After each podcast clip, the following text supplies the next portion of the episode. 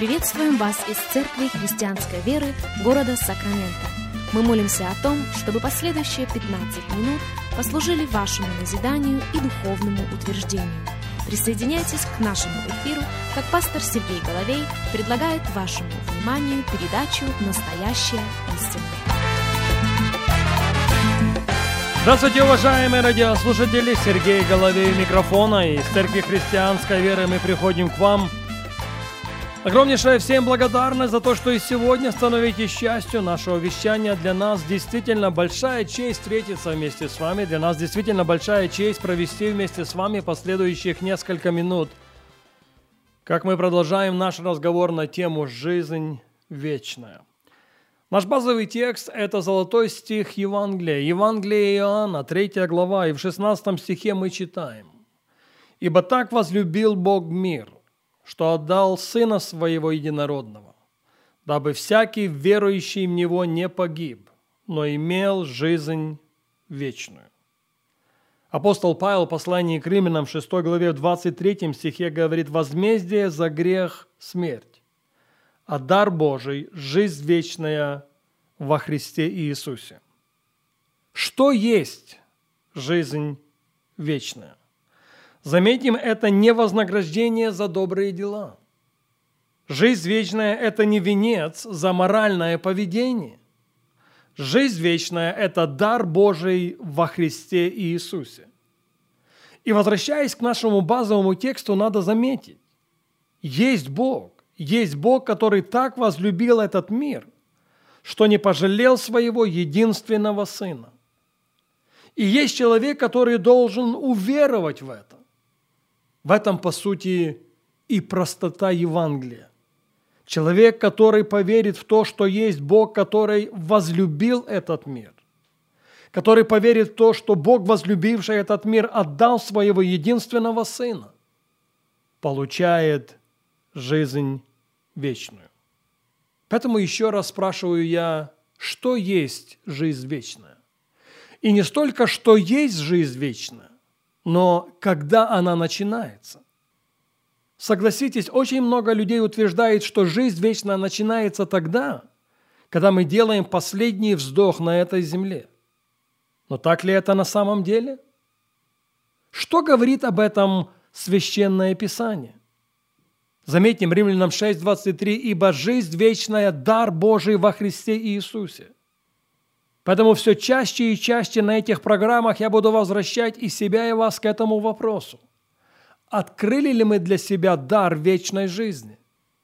Потому что она для того, чтобы наслаждаться ее бенефитами здесь, на этой земле. И Священное Писание недвумысленно говорит нам об этом. Евангелие Иоанна, 5 глава и 24 стих, мы с вами находим следующие слова. «Истинно, истинно говорю вам», это Христос утверждает, «слушающий Слово Мое и верующий в пославшего Меня имеет жизнь вечную». Слушающий Мои слова и верующий в того, который Меня послал, не будет иметь. Он имеет жизнь вечную.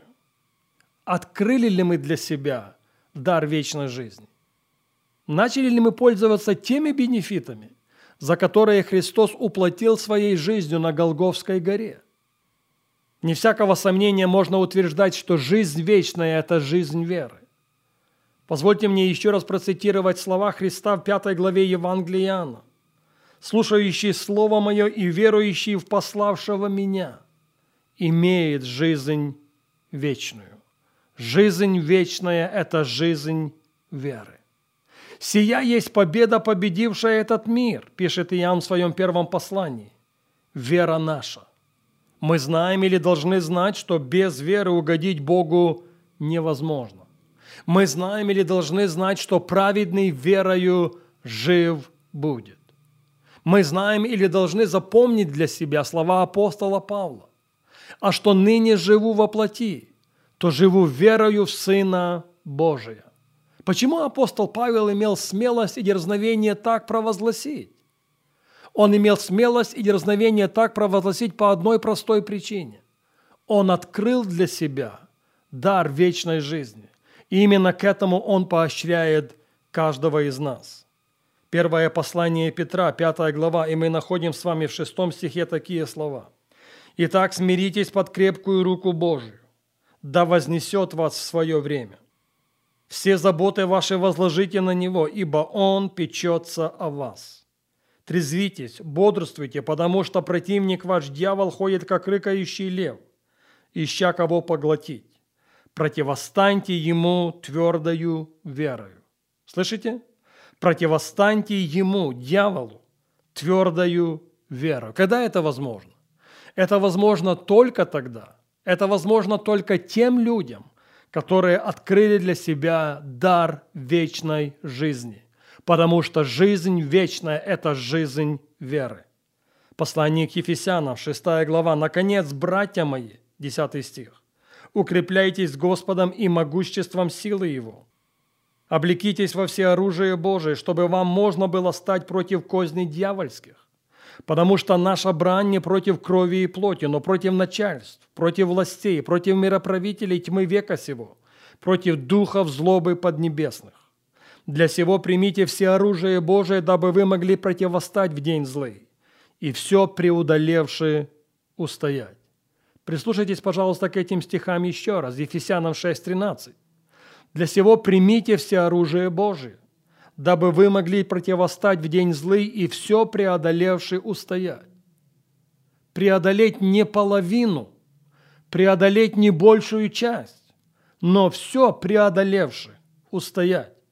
Итак, станьте припоясавши чресла вашей истинную и облегшись в броню праведности, и обувши ноги в готовность благовествовать мир а паче всего возьмите щит веры, которым возможете угасить все раскаленные стрелы лукавого.